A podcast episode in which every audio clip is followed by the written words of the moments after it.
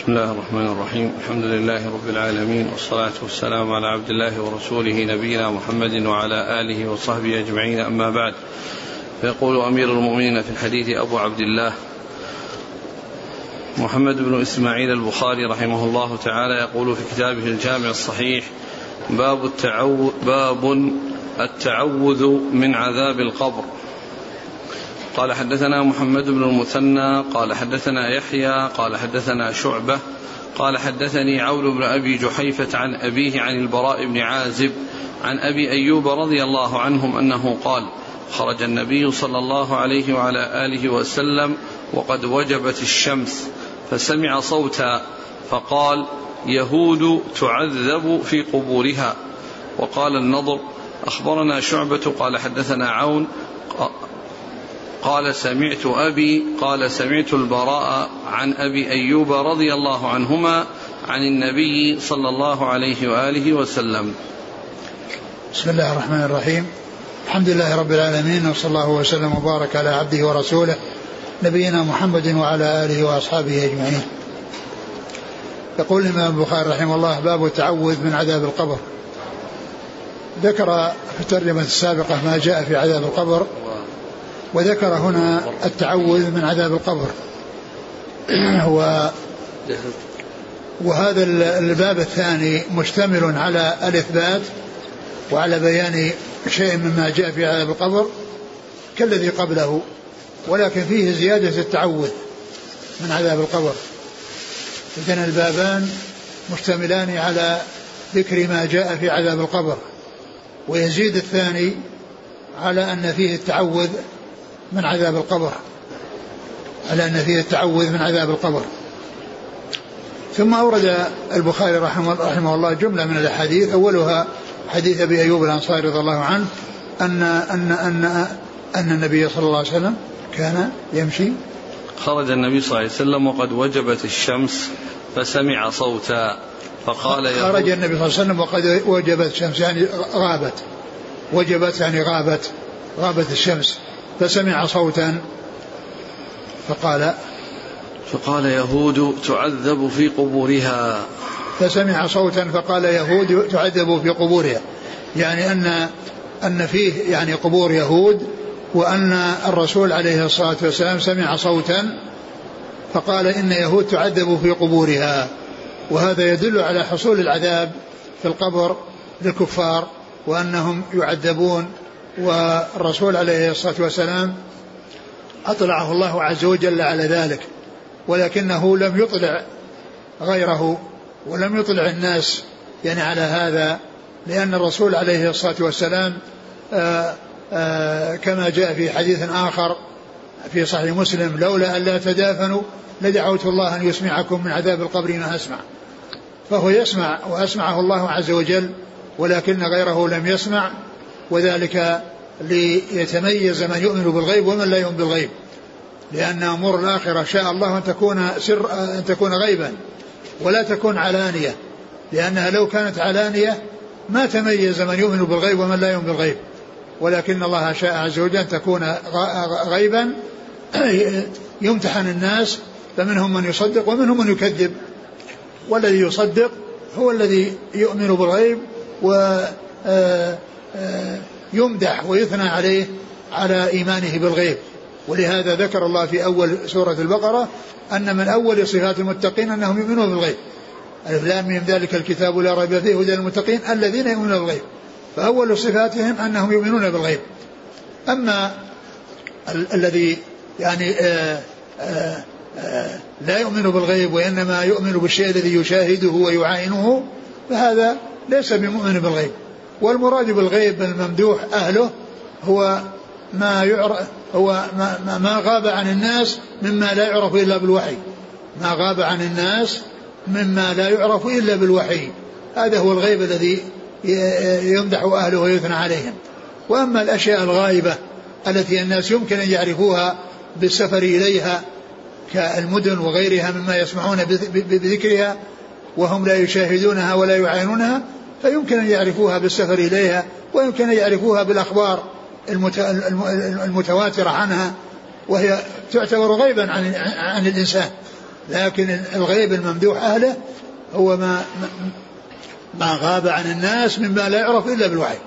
كما يجري في القبور وما يجري في الجنة والنار وما يجري في السماوات وما يجري يعني في يعني ما جرى في في في, في, في, في الأمم الماضية وفي بدء الخلق وما حصل يعني من بين الأنبياء والرسل بين الأنبياء وأممهم في, في من أخبار.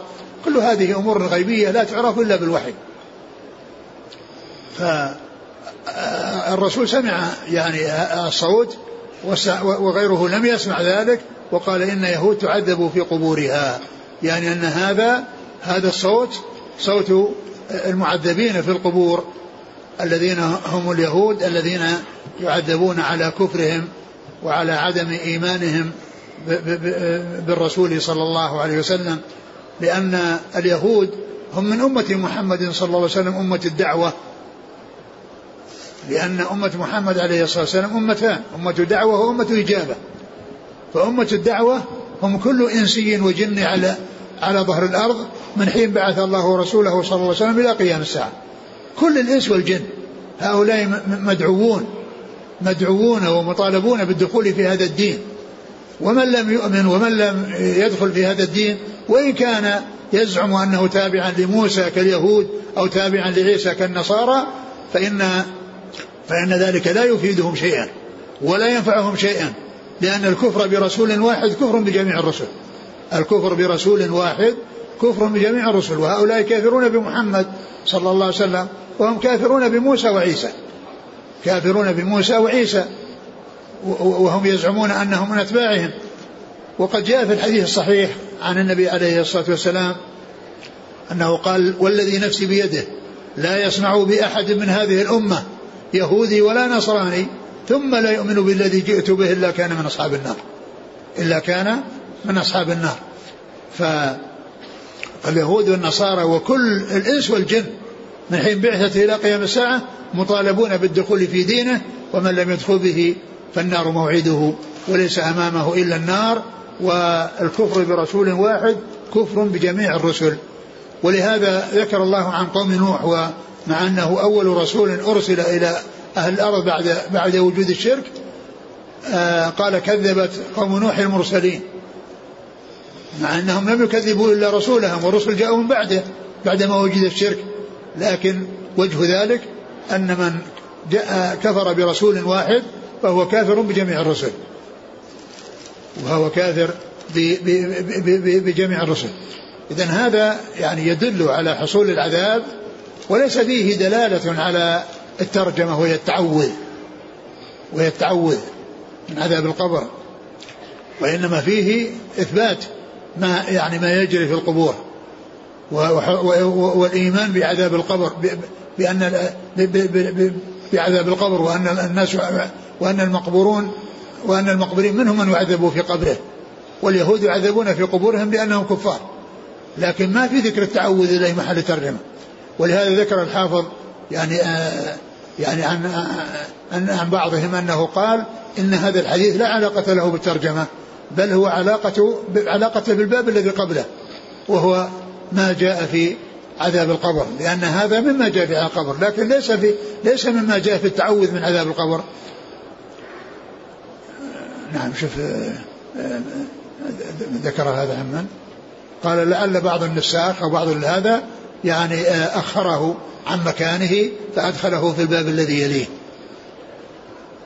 قال الزين بن المنير أحاديث هذا الباب تدخل في الباب الذي قبله وإنما أفردها عنها لأن الباب الأول معقود لثبوته ردا على من أنكره والثاني لبيان ما ينبغي اعتماده في مدة الحياة من التوسل إلى الله بالنجاة منه والابتهال إليه في الصرف عنه.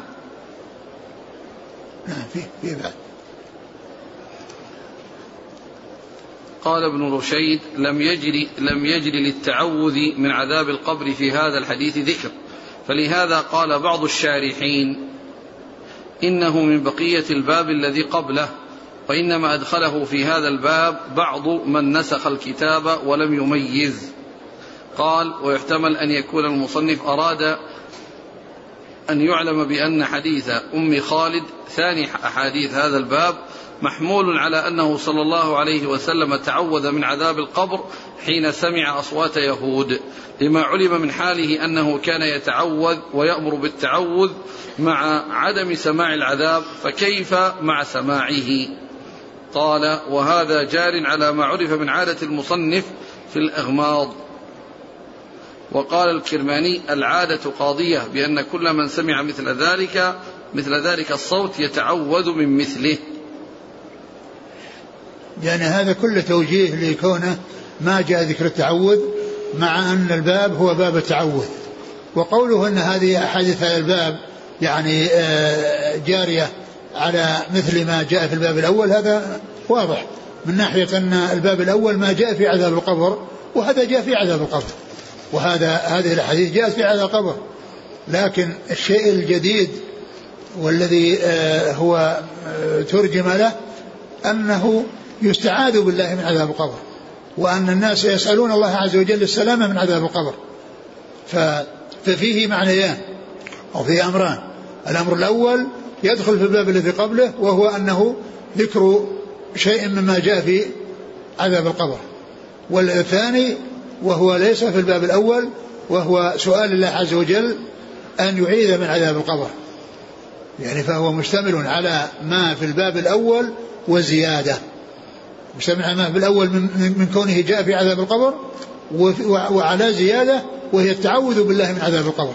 هي التعوذ بالله من عذاب القبر. نعم.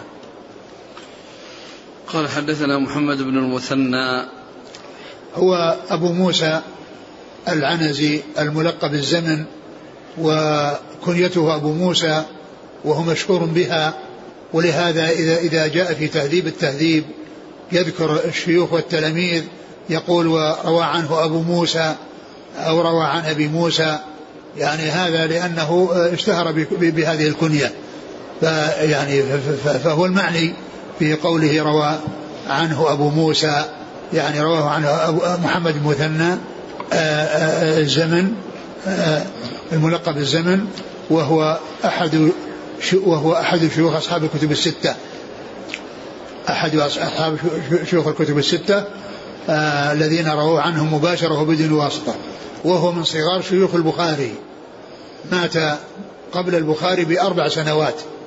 لأن البخاري توفي سنة 256 ومحمد المثنى توفي سنة 252 وقد شاركه أو ماثله في آه، سنة الوفاة اثنان من شيوخ البخاري من شيوخ أصحاب الكتب الستة.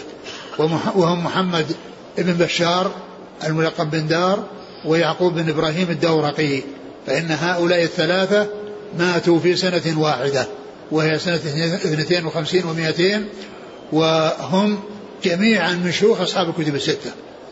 وهم جميعا من شيوخ أصحاب الكتب الستة وهم من صغار شيوخ البخاري. والذين روى عنهم أصحاب الكتب الستة وهم شيوخ لهم تسعة. هؤلاء الثلاثة الذين ماتوا في سنة واحدة ومحمد بن علاء بن كريب وسعيد بن الأشج وعمرو بن علي الفلاس ومحمد بن معمر البحراني وزياد بن يحيى النكري ونصر بن علي الجهضمي. هؤلاء التسعة خرج لهم أصحاب الكتب آه، أصحاب الكتب الستة.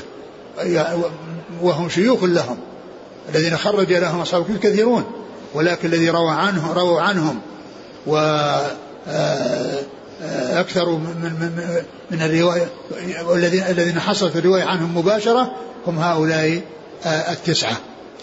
قتيبة بن سعيد يعني قريب منهم ولكن لم يخرج له الجميع. خرج له أصحاب الكتب الخمسة عدا ابن ماجه فإن ابن ماجه يروي عنه فإن ابن ماجه يروي عنه بواسطة. هو من رجال ابن ماجه ولكنه لم يروي عنه مباشرة وإنما روى عنه بواسطة. فابن ماجه قتيبة بن سعيد من رجال ابن ماجه وليس من شيوخ ابن ماجه. والخمسة الذين هم غيره البخاري ومسلم وأبو داود والترمذي والنسائي هؤلاء من شيوخهم قتيبة بن سعيد. نعم. تلقيبه بالزمن له يعني والله ما أتذكر الزمن يعني هو هو المرض أو المريض. لكن ما أتذكر يعني وسبب التسمية.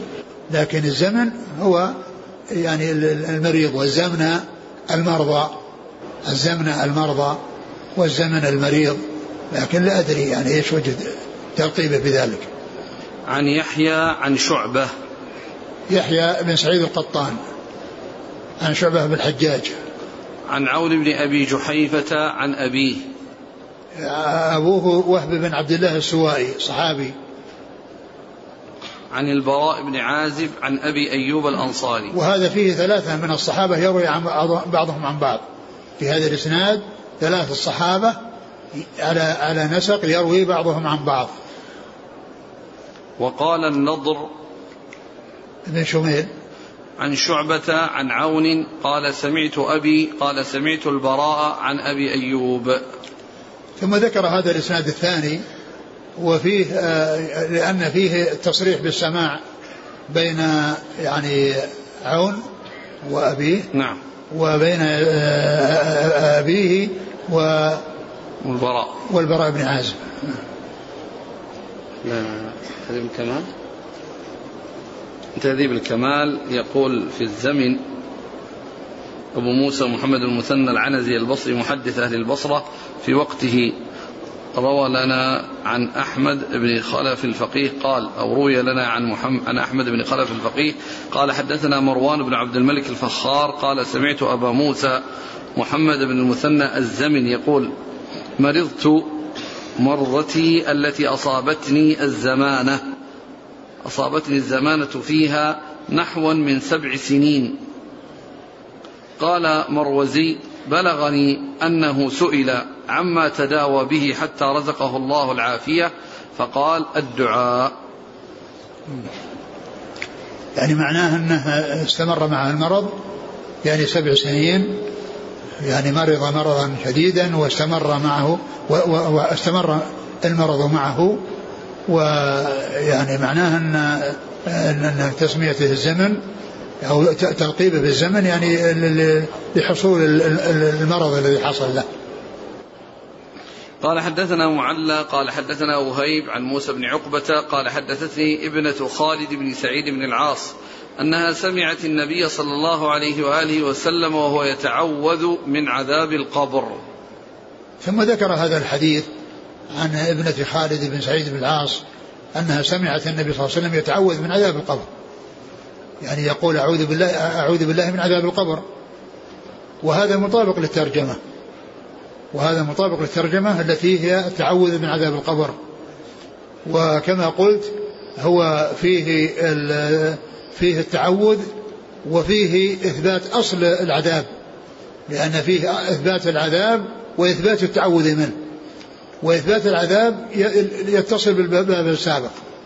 والتعوذ منه يتعلق بهذا الباب. نعم. قال حدثنا معلى معلى بن أسد نعم. عن وهيب وهيب بن خالد عن موسى بن عقبة عن ابنة خالد بن سعيد بن العاص. ابنة خالد يعني هي أم خالد يقال لها أم خالد وهي ابنة خالد. نعم. اسمها أمة. اسمها أمة. أمة ابنة خالد بن سعيد. نعم. قال حدثنا مسلم بن إبراهيم قال حدثنا هشام قال حدثنا يحيى عن أبي سلمة عن أبي هريرة رضي الله عنه أنه قال كان رسول الله صلى الله عليه وآله وسلم يدعو اللهم إني أعوذ بك من عذاب القبر ومن عذاب النار ومن فتنة المحيا والممات ومن فتنة المسيح الدجال. ثم ذكر هذا الحديث عن أبي هريرة عن أبي هريرة أن النبي صلى الله عليه وسلم كان يتعوذ ويقول في تعوذه اللهم إني أعوذ بك من عذاب عذاب النار وعذاب القبر وفتنة المحيا والممات وفتنة المسيح الدجال. فهو, فهو يعني عليه الصلاة والسلام يتعوذ بهذه التعوذات. يستعيذ بالله من عذاب القبر الذي هو أول منازل الآخرة. والإنسان في حياته الدنيا الحد الفاصل بينه وبين الآخرة الموت. فإذا مات انتقل من دار من الدار الدنيا إلى الدار الآخرة. وانتقل من دار العمل إلى دار الجزاء. والجزاء يحصله في القبر. و العذاب في القبر أو النعيم في القبر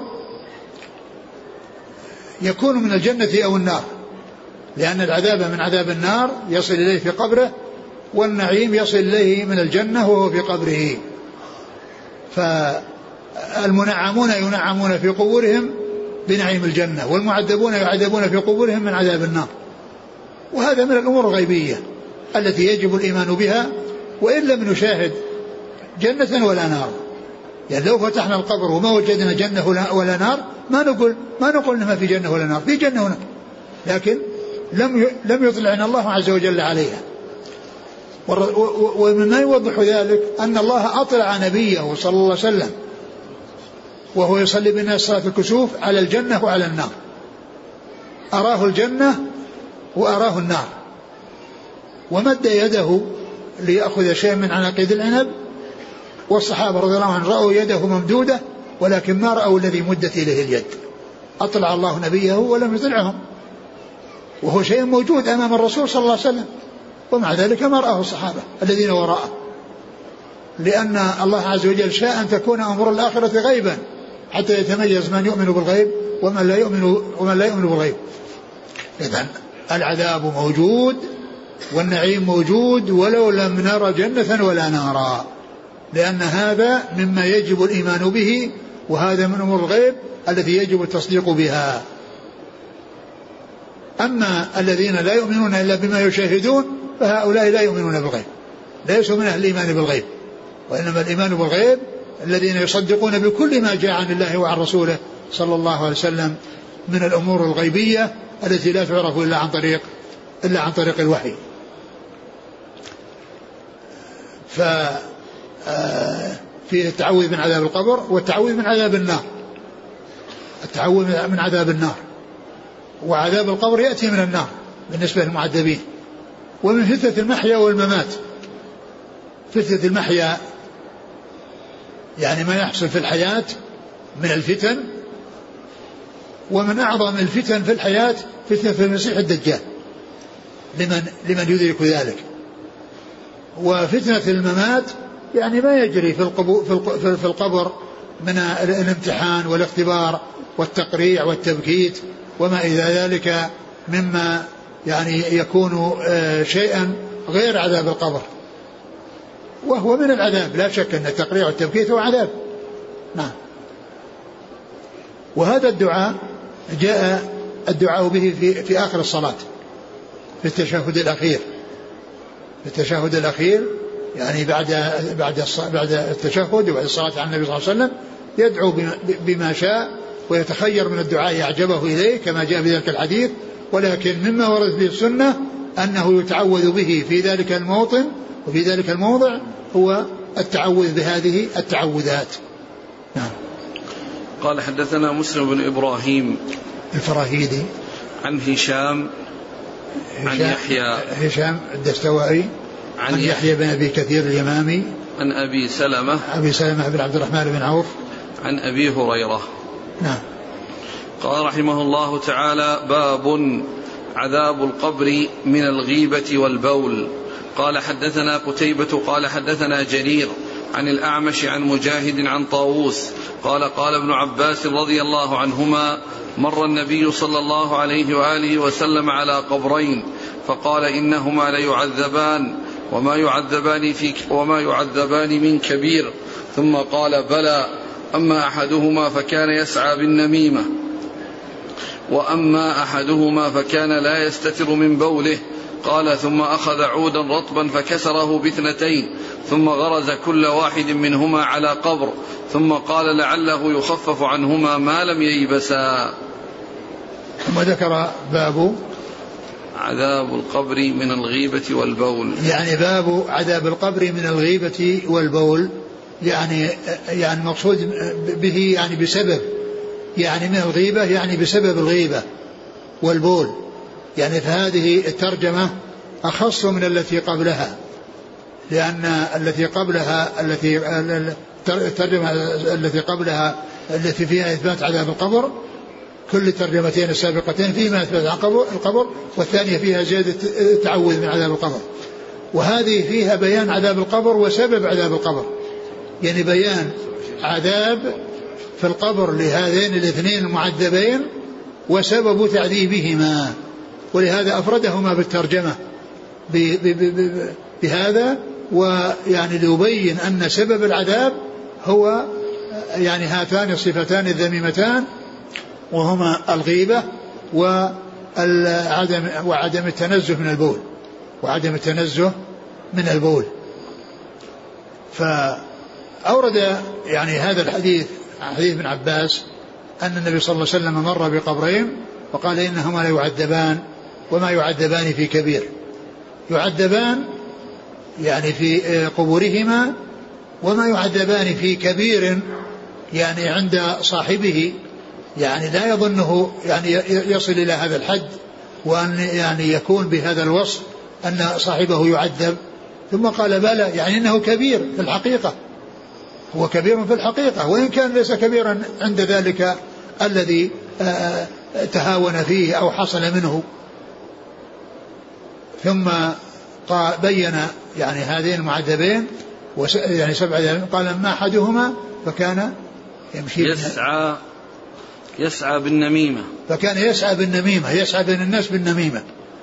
يتكلم عند هذا فيقول قال في كذا ويأتي إلى فلان ويقول قال في كل فيك كذا فيحصل التشاحن ويحصل التعادي ويحصل فساد القلوب بينهما لأنه أفسد ما بينهما بالنميمة التي يعني آه، آه، يعملها مع هذا ومع هذا.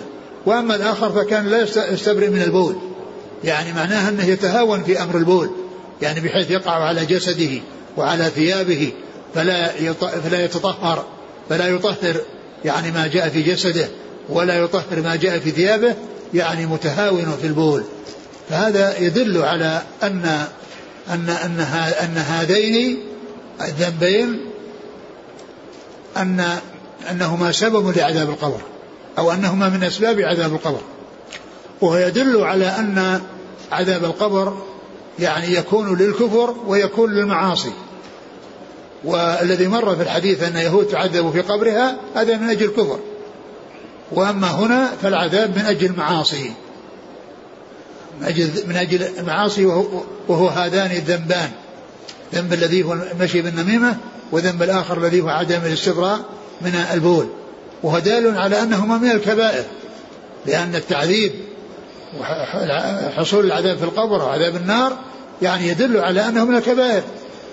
لأن الكبائر آه، يعني تمييزها عن الصغائر ما أن الكبائر ما كان عليه حد في الدنيا أو توعد عليه بغضب أو لعنة أو نار. توعد عليه بغضب أو لعنة أو نار. فهذا هو حد الكبيرة. وهذا فيه عذاب النار فيه العذاب في القبر والعذاب في القبر من عذاب النار. وهو دال على أن هذين الذنبين أنهما من كبائر الذنوب. وإن كان ليس كبيرين عند من يتهاون بهما لكنهما كبيران في الواقع. أقرأ الحديث مر النبي صلى الله عليه وسلم على قبرين فقال إنهما ليعذبان وما يعذبان من كبير ثم قال بلى أما أحدهما فكان يسعى بالنميمة وأما أحدهما فكان لا يستتر من بوله. قال ثم أخذ عودا رطبا فكسره باثنتين. ثم غرز كل واحد منهما على قبر ثم قال لعله يخفف عنهما ما لم ييبسا.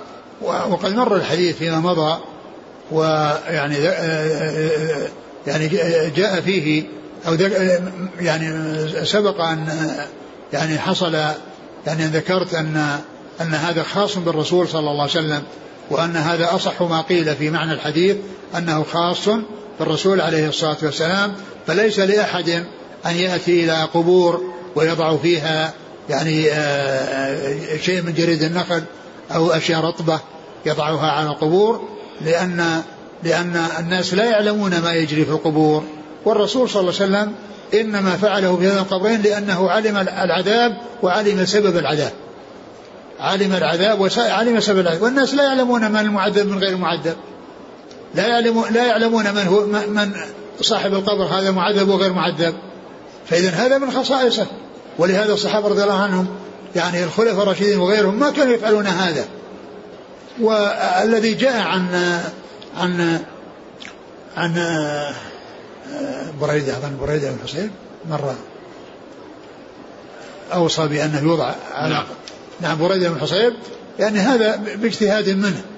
لكن الذي يدل عليه الحديث من ناحية تعيين معرفة العذاب وسبب العذاب يعني يدل على أن هذا خاص بالرسول عليه الصلاة والسلام لأن لأنه لا أحد يعلم أن هذا معذب وأن هذا غير معذب. فإذا هذا من خصائصه عليه الصلاة والسلام ولا يسوغ أن يفعل يعني ذلك يعني آه، أو يفعله الناس لأن الصحابة ما فعلوه وما أوصى به آه، بريدة. هو من اجتهاده رضي الله عنه وأرضاه. نعم. قال حدثنا قتيبة نعم. عن جرير بن عبد الحميد. عن الأعمش سليمان بن مهران. عن مجاهد بن جبر. عن طاووس بن كيسان. عن ابن عباس. نعم. الترجمة عذاب القبر من الغيبة والبول. يعني بسبب الغيبة والبول. يعني هنا ترجمة بالغيبة والحديث جاء فيه ذكر النميمة. والغيبة هي تفسد كما تفسد النميمة. الغيبة تفسد كما تفسد النميمة لأن النميمة ينم بين هذا وهذا. يقول لفلان فلان قال فيه كذا وهذا يقول فيه كذا. فيحصل التباعد بين القلوب. وأما الغيبة يأتي إلى إنسان ويقول له يعني يحكي يعني عن عن عن شيء يسوءه. يعني شيء يسوء الإنسان والغيبة كما كما هو معلوم جاء النبي صلى جاء عن النبي صلى الله عليه وسلم تفسيرها في قوله يعني أن يذكر الإنسان أخاه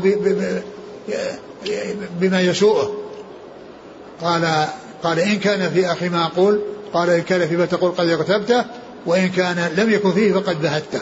يعني يكون كذب عليه.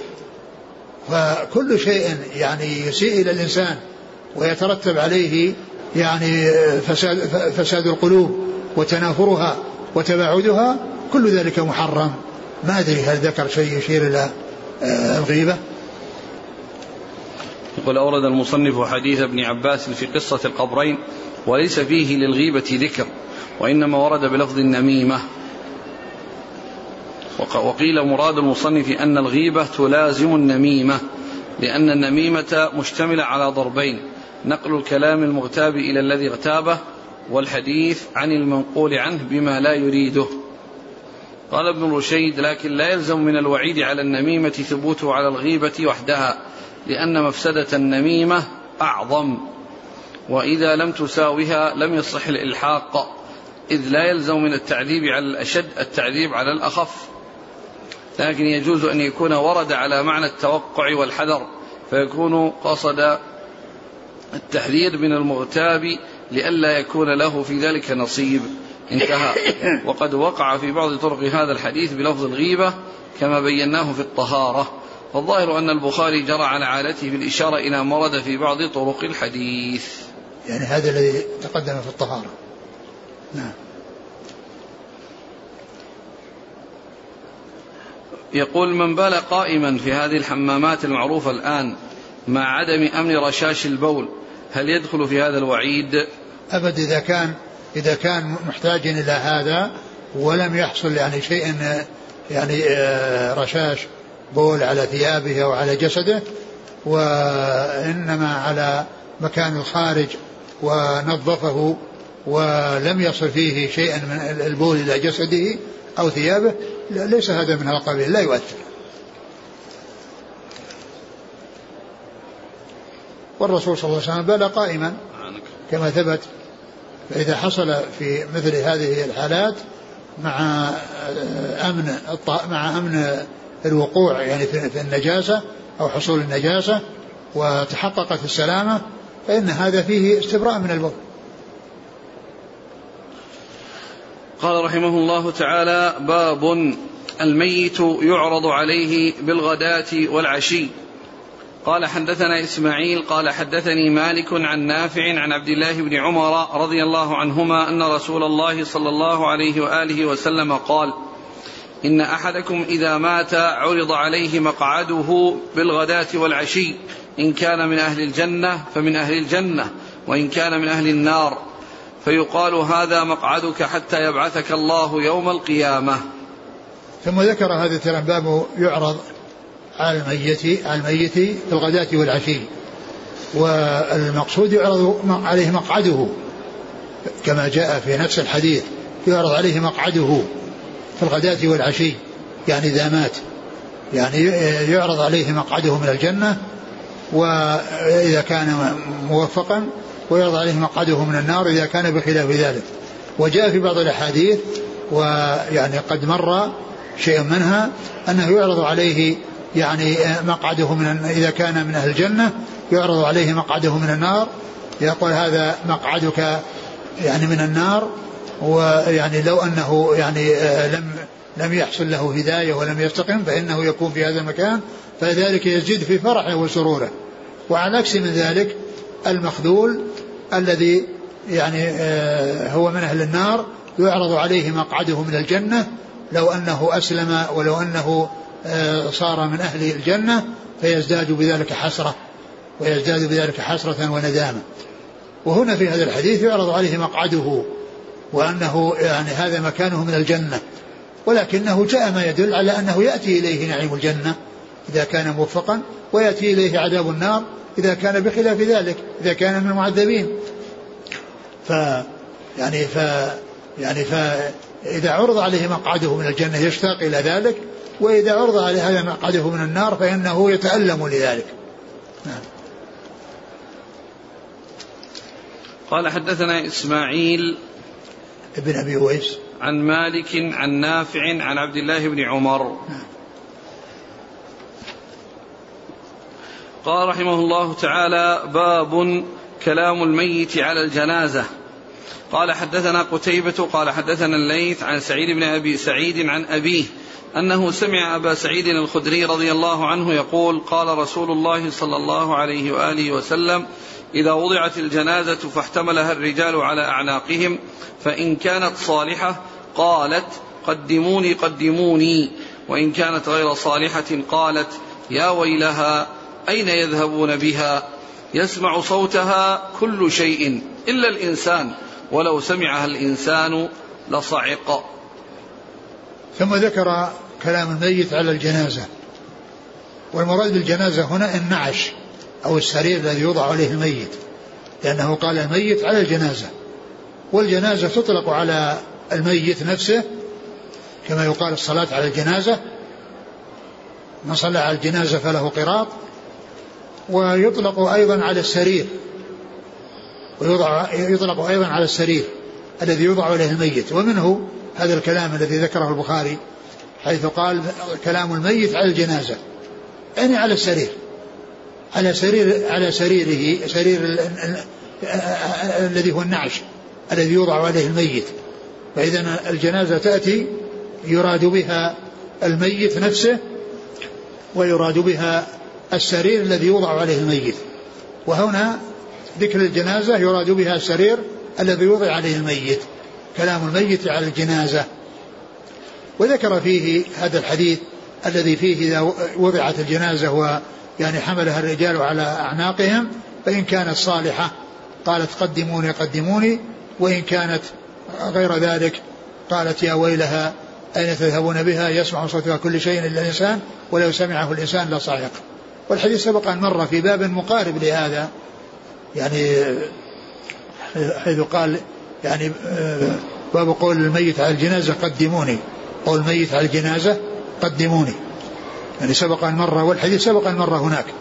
وفيه ذكر الجنازة يراد بها النعش كما هنا. قول قول الميت قول الميت أورده من أجل آه، طلب الإسراع. من أجل طلب الإسراع به. قدموني قدموني. إسناد؟ نعم؟ إسناد؟ لا هو نفس ذاك. الترجمة اللي راحت. الحديث باب قول آه، المقدم الحديث. مر في موضعين وهذا هو الثالث. نعم. الموضع الأول باب حمل الرجال الجنازة دون النساء. نعم. والثاني بعده باب قول باب قول الميت وهو على الجنازة قدموني. قول الميت وهو على الجنازة قدموني. على الجنازة اللي على السرير. والمقصود هناك جاء من أجل الإسراع بها. يعني الترجمة اللي قبلها باب السرعة. قبلها. نعم السرعة في الجنازة. نعم. فأتى بها يعني على أن الناس يسرعون وعلى أن آه الذي هو الميت يعني يطلب السرعة من أجل أن يحصل ما أمامه من الخير. نعم. والحديث سبق أن مر. نعم. قال حدثنا قتيبة عن الليث عن سعيد بن أبي سعيد عن أبيه. الليث بن سعد سعيد بن أبي سعيد المقبري عن أبيه. عن أبي سعيد الخدري. نعم. قال رحمه الله تعالى باب ما قيل في أولاد المسلمين. قال أبو هريرة رضي الله عنه عن النبي صلى الله عليه وآله وسلم من مات له ثلاثة من الولد لم يبلغ الحنث كان له حجابا من النار أو دخل الجنة. قال حدثنا يعقوب بن إبراهيم قال حدثنا ابن علية قال حدثنا عبد العزيز بن صهيب عن أنس بن مالك رضي الله عنه أنه قال قال رسول الله صلى الله عليه وآله وسلم ما من الناس مسلم يموت له ثلاثة من الولد لم يبلغ الحنث إلا أدخله الله الجنة بفضل رحمته إياهم. ثم ذكر باب أولاد المسلمين. يعني آه يعني ما حكمهم وهل هم من أهل الجنة؟ نعم هم من أهل الجنة. أولاد المسلمين من أهل الجنة. و ولهذا يعني جاء أنهم يعني يكون سببا لفقدهم سببا لدخول والدهم الجنة وسلامته من النار. وإذا كانوا هم سببا لسلامة والدهم من النار ودخوله الجنة فهم أولى بأن يكونوا من أهل الجنة. ما داموا أنهم سبب في, في, في, في, في أن يشفعوا له ويكون من الجنة فالذين شفعوا يكون هم من أهل الجنة. وهذا وهذا يعني وجه إيراد الحديث يعني هنا لأن الأحاديث التي وردت يعني في هذا هذا بيان وجهها يعني لما كانوا هم يشفعون لأن يكون من أهل الجنة فهم من أهل الجنة. إيش قال في الحديث؟ المعلق قال ما من مات له ثلاثة من الولد لم يبلغ الحنث كان له حجابا من النار أو دخل الجنة. من مات له ثلاثة من الولد لم يبلغوا الحنث يعني لم يبلغوا الإثم لم يبلغوا أن يكونوا مكلفين يؤاخذون على على الذنوب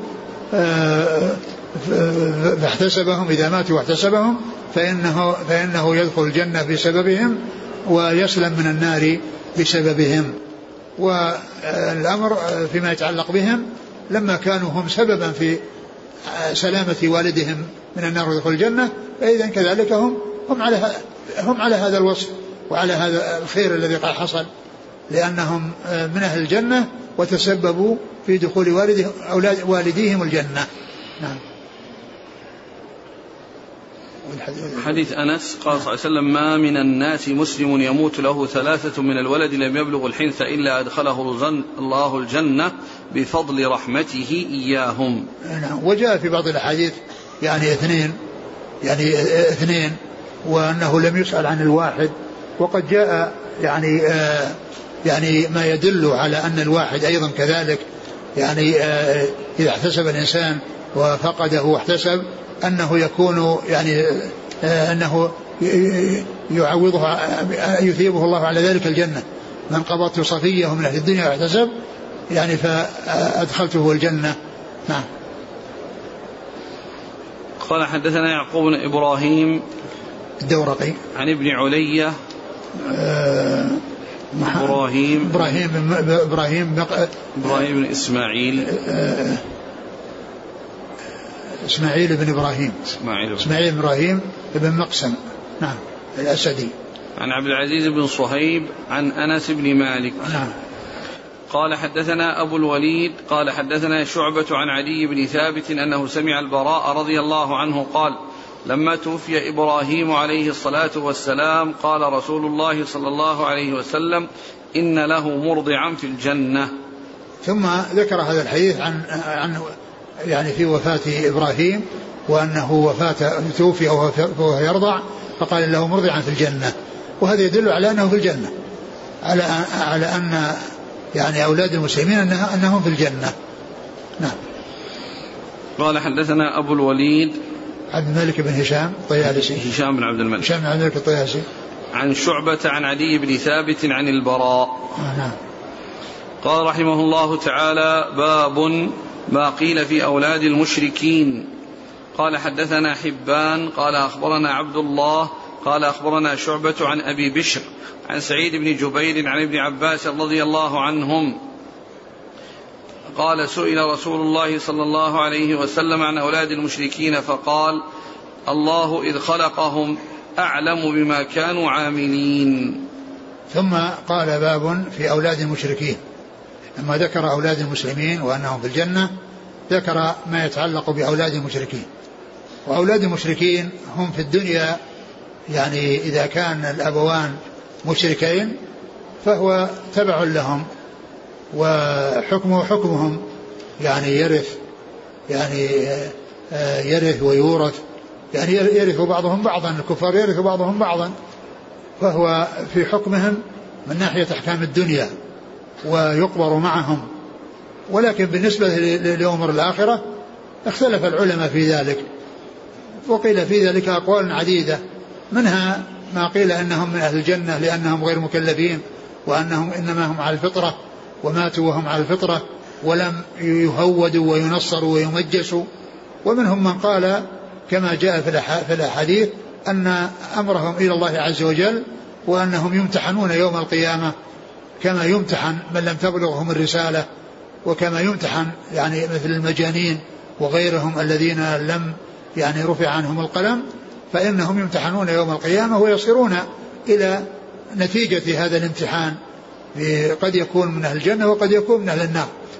ولهذا فسر الحديث الذي جاء في في في هذا قال الله أعلم بما كانوا عاملين. يعني عندما يمتحنون الله أعلم بما كانوا عاملين. منهم من يكون من الجنة ومنهم من يكون من أهل النار كما هو الشأن في حق الذين لم تبلغهم الرسالة. فهؤلاء غير مكلفين ولم يصلوا إلى سن التكليف فإذا يمتحنون ويصيرون إلى ما ينتهي إليه امتحانهم من أن يكونوا من أهل الجنة أو من أهل النار. سئل عن أولاد المشركين فقال الله إذ خلقهم هو أعلم بما كانوا عاملين. نعم. الحديث حديث الصحابي حديث ابن عباس سئل صلى الله عليه وسلم عن أولاد المشركين فقال إذ خلقهم أعلم بما كانوا عاملين. نعم. قال حدثنا حبان. حبان بن موسى. حبان بن موسى. المروزي, المروزي. عن عبد الله. وحبان وحبان يعني حبان يعني آآ آآ بالكسر يعني في عدد. وأما حبان ففيه شخص واحد وهو حبان بن هلال بالفتح. بالفتح حبان بن هلال وبالكسر يعني فيه عدد منهم حبان بن موسى. مثل الذي مر بنا سليم وسليم. يعني سليم عدد يبلغون عشرة في التقريب وسليم يعني بن حيان واحد بفتح السين. عن عبد الله عبد الله بن المبارك. عن شعبة عن أبي بشر. هو هو إياس. جعفر بن إياس إياس مشهور بن أبي وحشية عن سعيد بن جبير عن ابن عباس. نعم. قال حدثنا أبو اليمان قال أخبرنا شعيب عن الزهري قال أخبرني عطاء بن يزيد الليثي أنه سمع أبا هريرة رضي الله عنه يقول سئل النبي صلى الله عليه وآله وسلم عن ذراري المشركين فقال الله أعلم بما كانوا عاملين. ثم ذكر حديث أبي هريرة ومثل حديث ابن عباس. كل منهما فيه سؤال الرسول عليه الصلاة والسلام عن أولاد المشركين فقال الله أعلم بما كانوا عاملين. تقدير الكلام الله أعلم ما كانوا عاملين إذا بلغوا. من العلماء من قال الله ما كان عاملين لو بلغوا ولكن يعني المعنى الثاني آه الذي آه الذي آه يؤول إليه أمرهم أنهم يعني يمتحنون. والله أعلم بما كانوا عاملين إذا امتحنوا. هل يكون عملهم يدخلهم الجنة أو يدخلهم النار؟ قال حدثنا أبو اليمان الحكم بن نافع عن شعيب بن أبي حمزة. عن الزهري نعم. عن عطاء بن يزيد الليثي عن أبي هريرة. نعم. عطاء بن يزيد الليثي هو من التابعين وعدد من التابعين روى لهم أصحاب الكتب الستة اسمهم عطاء. منهم عطاء بن يزيد الليثي وعطاء بن ابن أبي رباح وعطاء بن يسار. فهؤلاء تابعيون خرج لهم أصحاب الكتب الستة. نعم. قال حدثنا آدم قال حدثنا ابن أبي ذئب عن الزهري عن أبي سلمة بن عبد الرحمن عن أبي هريرة رضي الله عنه أنه قال قال النبي صلى الله عليه وآله وسلم كل مولود يولد على الفطرة فأبواه يهودانه أو ينصرانه أو يمجسانه. كمثل البهيمة تنتج البهيمة هل كمثل البهيمة تنتج البهيمة هل ترى فيها جدعاء؟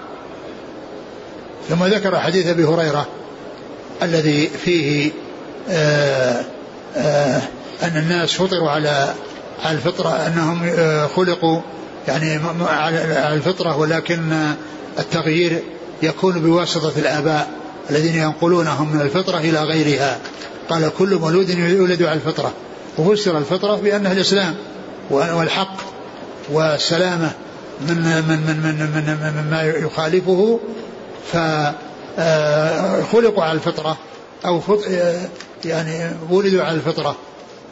ثم إن آباءهم ينقلونهم من الفطرة إلى غيرها. الأبوان ينقلانه إلى اليهودية إذا كانوا يهود وإلى النصرانية إذا كانوا نصارى والمجوسية إذا كانوا مجوس. وأي نحلة من النحل ينقل الآباء والأمهات الأولاد إلى ما كانوا عليه إلى ما كانوا عليه التي هي طريقة الآباء والأجداد. ملة الآباء والأجداد. التي مر في الحديث أن أن الرسول عليه الصلاة والسلام لما عرض الإسلام على عمه أبي طالب في آه، مرض موته وقال قل لا إله إلا الله آه، آه، أحاج لك بها عند الله وعنده اثنان من الكفار فقال أترغب عن ملة عبد المطلب أترغب عن ملة أبيك؟ أي ملة الآباء والأجداد. فهذا شأن الكفار. يعني يعني كل يعني يدعي أنه تابع لآبائه لآبائه وأجداده وأنهم تابعون لآبائهم التي هي ملة الآباء والأجداد. ف قال كل مولود يولد على الفطرة فأبواه يهودانه أو ينصرانه أو يمجسانه. ولهذا يعني بعض العلم قال إنهم يكونون في الجنة لأنهم ما وصلوا إلى أن يهودوا أو ينصروا أو يمجسوا. ولكنهم في حكم الدنيا يعاملون معاملة آبائهم من حيث الميراث ومن حيث الدفن فانهم يدفنون في مقابر الكفار ويعاملون معاملة الكفار في الدنيا. وأما بالنسبة للآخرة فهم إما أن يكونوا من أهل الجنة وإما أن يكونوا أمرهم إلى الله عز وجل آه، آه، آآ إذا إذا امتحنوا وصاروا إلى ما صاروا إليه من النتيجة الطيبة بأن يكون جوابهم حسنا فيكون من أهل الجنة أو جوابهم بغير ذلك يكونون من أهل النار. و وقوله ثم ضرب النبي صلى الله عليه وسلم مثلا هو أن أن البهيمة إذا أنتجت بهيمة جمعاء يعني مجتمعة الخلق سليمة من العيوب. ثم بعد ذلك حصل التغيير بعد ذلك فهم أهلها الذين يجدعونها. يعني يعني يجعلون تصير جدعة يقطعون منها أذن أو يقطعون منها شيء فيتغير الخلقة المجتمعة التي كانت عليها فكما أنها تولد يعني على هيئة حسنة كاملة الأعضاء ثم بعد ذلك الناس هم الذين يعني يغيرونها وأهلها يغيرونها فيقطعون منها ما يقطعون ويحصل تغييرها عن الهيئة التي كانت عليها نعم. قال حدثنا آدم ابن أبي إياس. عن ابن أبي ذئب. محمد بن عبد الرحمن.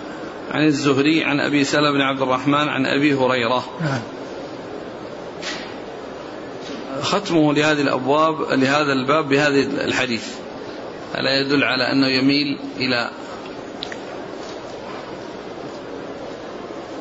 لا أدري يعني إيش رأي البخاري في هذا أو قول يعني البخاري يعني فيها في هذا لأن الأول السابقة الله أعلم بما كانوا عاملين. يعني معناه قد يكون من الجنة وقد يكون من النار. وقدم يعني الحديثين في ذلك. قدم الحديثين في ذلك.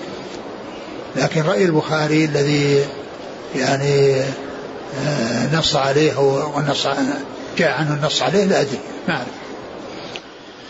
قال رحمه الله تعالى باب قال حدثنا موسى بن إسماعيل قال حدثنا جرير بن حازم قال حدثنا أبو رجاء عن سمرة بن جندب رضي الله عنه أنه قال كان النبي صلى الله عليه وآله وسلم إذا صلى صلاة أقبل علينا بوجهه فقال من رأى منكم الليلة رؤيا؟ قال فإن رأى أحد قصها فيقول ما شاء الله. فسألنا يوما فقال هل رأى أحد منكم رؤيا؟ قلنا لا. قال لكني رأيت الليلة رجلين أتياني فأخذا بيدي فأخرجاني إلى الأرض المقدسة فإذا رجل جالس ورجل قائم بيده كلوب من حديد. قال بعض أصحابنا عن موسى أنه يدخل ذلك الكلوب في شدقه حتى يبلغ قفاه ثم يفعل بشدقه الآخر مثل ذلك ويلتئم شدقه ثم يفعل بشدقه الآخر مثل ذلك ويلتئم شدقه هذا فيعود فيصنع مثله. قلت ما هذا؟ قال انطلق. فانطلقنا حتى أتينا على رجل مضطجع على قفاه ورجل قائم على رأسه بفهر أو صخرة فيشدخ بها رأسه فإذا ضربه تدهده الحجر. فانطلق إليه ليأخذه فلا يرجع إلى هذا حتى يلتئم رأسه. وعاد رأسه كما هو. فعاد إليه فضربه. قلت من هذا؟ قال انطلق. فانطلقنا إلى ثقب مثل التنور أعلاه ضيق وأسفله واسع يتوقد تحته نارا فإذا اقترب ارتفعوا حتى كاد أن يخرجوا فإذا خمدت رجعوا فيها وفيها رجال ونساء عراه. فقلت من هذا؟ قال انطلق. فانطلقنا حتى أتينا على نهر من دم فيه رجل قائم على وسط النهر. رجل بين يديه حجارة فأقبل الرجل الذي في النهر فإذا أراد أن يخرج رمى الرجل بحجر في فيه فرده حيث كان فجعل كلما جاء ليخرج رمى في فيه بحجر فيرجع كما كان. فقلت ما هذا؟ قال انطلق. فانطلقنا حتى أتينا إلى روضة خضراء فيها شجرة عظيمة وفي أصلها شيخ وصبيان. وإذا رجل قريب من الشجرة بين يديه نار يوقدها فصعدا بي في الشجرة وأدخلاني دارا لم أر قط أحسن منها. فيها رجال شيوخ وشباب ونساء وصبيان. ثم أخرجاني منها فصعدا بي الشجرة فأدخلاني دارا هي أحسن وأفضل. فيها شيوخ وشباب. قلت طوفتماني الليلة فأخبراني عما رأيت. قال نعم.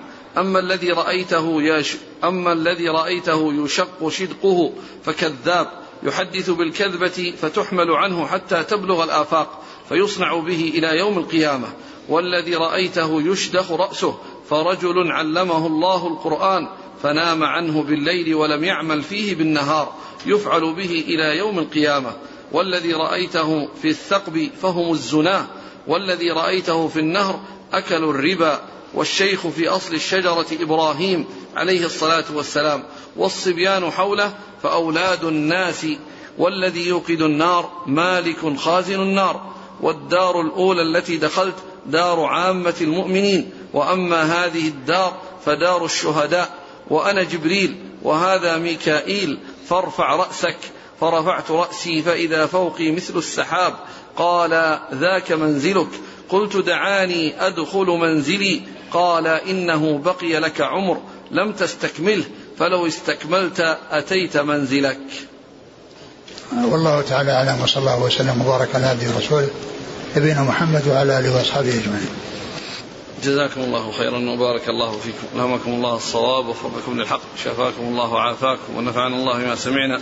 غفر الله لنا ولكم والمسلمين أجمعين. آمين. يقول فضيلة الشيخ ما وجه تقييد تخفيف العذاب بكون العودين أخضرين؟ هكذا جاء عن رسول الله عليه الصلاة والسلام. والرسول أخبر وقال لعله يخفف عنهما ما لم ييبسا أي في هذه المدة التي فيها الرطوبة. لأن قوله ما لم ييبسا هذه للمدية التي ما مقصود بها المدة يعني مدة رطوبتهما. يخفف عنهما العذاب في مدة رطوبتهما. هكذا جاء عن رسول الله عليه الصلاة والسلام. السؤال الذي ذكرناه بالأمس على إقامة الصلاة يقول وزارة الشؤون الدينية في البلد تأمر الأئمة بإلقاء درس قبل خطبة الجمعة فطبق الأئمة ذلك ومنهم من أطال هذا الدرس. ونحن لا نستطيع أن نأتي مبكرين لأنه لا بد أن نستمع فإذا أخذنا المصاحف وقرأنا فيها سبب ذلك فتنة. فما نصيحتكم لنا ولأئمتنا؟ يعني كون كون الوزارة تعمل هذا العمل هذا غير سائغ. لأن الناس إذا جاءوا المسجد آه، يصلي من يصلي ما شاء أن يصلي ويقرأ من شاء أن يقرأ ويذكر الله عز وجل من يذكر الله عز وجل ولا يشتغل الناس بسماع درس ولا آه، يعني آه، ولا قراءة قرآن أيضا بصوت مرتفع يشوش على الناس بل كل واحد يقرأ لنفسه ويصلي ويذكر الله عز وجل وعليهم أن يسعوا إلى الجهة المسؤولة لمنع ذلك وأن تبقى وأن يبقى الأمر على على ما كان عليه آه، سلف هذه الأمة. من أن أنهم لا يفعلون شيئا من ذلك وإنما يدخلون ويصلون ويذكرون الله عز وجل ويقرؤون القرآن ولا يحصل شيء يلهيهم عن ذلك. والنبي صلى الله عليه وسلم جاء النهي عن التحلق يوم الجمعة. التحلق يوم الجمعة لدرس أو لغيره. ف يعني هذا العمل عمل غير صحيح وعليكم أن تسعوا إلى السلامة من هذا العمل الذي آه الذي آه لم يثبت يعني شيء يدل عليه بل جاء ما يدل على خلافه. هذا سائل من المملكة المغربية يقول ما حكم بيع الهواتف النقالة التي بها الكاميرا وكذلك التي ليس بها كاميرا؟ ما حكم إصلاحها علما بأنني لا أتقن إلا هذه الحرفة وأنا أساعد أبي في مصاريف البيت؟ الأشياء التي فيها يعني محذور أو الوقوع في محذور الإنسان لا يشتغل فيها ولا يساعد عليها ومعلوم أن أن يعني هذه الآلات التي فيها التصوير قد يصور فيها الناس صوروا فيها النساء صوروا فيها الرجال بعلمهم وبغير علمهم فيترتب على ذلك محاذير والإنسان ما دام أنه يشعر بأن هذا في نفسه منه شيء فأقل الأحوال أن يقال كما قال الرسول عليه الصلاة والسلام دع ما يريبك إلى ما لا يريبك. يقول شخص يبيع الخمر وحج من هذا المال فما حكم حجه؟ حجه صحيح وهو آثم لبيعه الخمر ول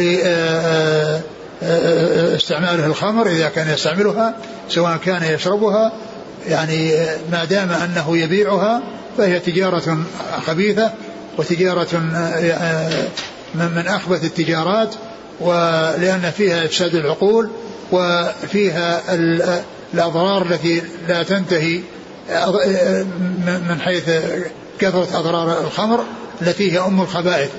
فالحج صحيح ولكنه يتوب إلى الله عز وجل ويترك هذه المهنة الخبيثة. يترك هذه المهنة الخبيثة ويأتي أو يستعمل مهنة طيبة يعني ليس فيها محذور. وأما حجه فإنه صحيح ولكنه عليه وعليه إثم إثم يعني الكسب وإثم تحصيل بيع الخمر وما إلى ذلك هو آثم ولكن عليه أن يتوب إلى الله عز وجل. وأما حجه صحيح لا يقال أن حجته باطلة وأن عليه أن يعيد الحج ولكن آآ آآ هو مأجور على حجه وآثم في كسبه. ما حكم من توضأ بماء زمزم؟ يصح ما في بأس. يتوضأ ويغتسل لا بأس بذلك. وقد ذكر الحافظ بن حجر أن الرسول عليه الصلاة والسلام لما انصرف من عرفة و يعني يعني حاد عن الطريق ويعني وتوضأ قال إن الماء اللي توضأ فيه من ماء زمزم. الماء الذي استنجى منه وتوضأ كان من ماء زمزم.